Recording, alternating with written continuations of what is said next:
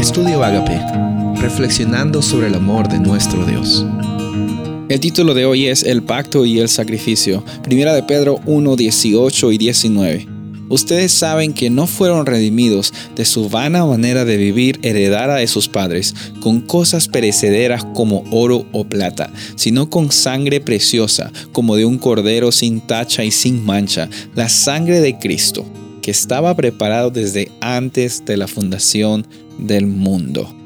Increíble lo que Pedro nos dice aquí. Nos dice que la realidad y el precio de nuestra salvación no tuvo que ver con la mayor cantidad de oro que puedes haber conseguido en toda tu vida, no tuvo que ver con las acciones que tú has tenido, sino que nosotros hemos sido rescatados de esa forma, de esa vida pasada, por la sangre de Cristo Jesús.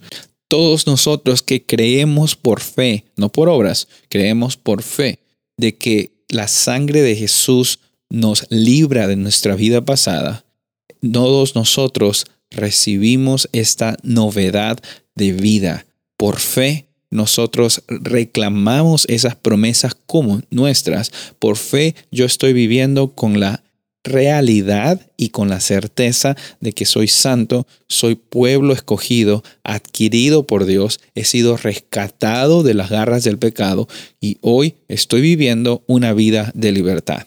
Muchas personas dicen de que hablar de esta manera es un poco presuntuoso, tiene que ver con presunción, pero la Biblia nos menciona en bastantes instancias del Nuevo Testamento que nosotros, una vez que tenemos a Cristo en nuestro corazón, ya no somos la misma persona, somos nuevas criaturas. Cristo está viviendo en nosotros, ya no vivimos nosotros, sino Cristo vive en nosotros. Y la pregunta entonces es, entonces, ¿por qué es que yo todavía me sigo equivocando? Bueno, la realidad no consiste en tu identidad, sino en cómo es que tú te identificas cuando vienen los problemas. Quizás en la vida vas a olvidarte de quién eres, que eres una persona libre, que eres una persona que ha sido pagada eh, tu redención con un precio muy grande y por algún momento u otro te olvidas de esa identidad, te tropiezas y caes con alguna situación difícil en tu vida.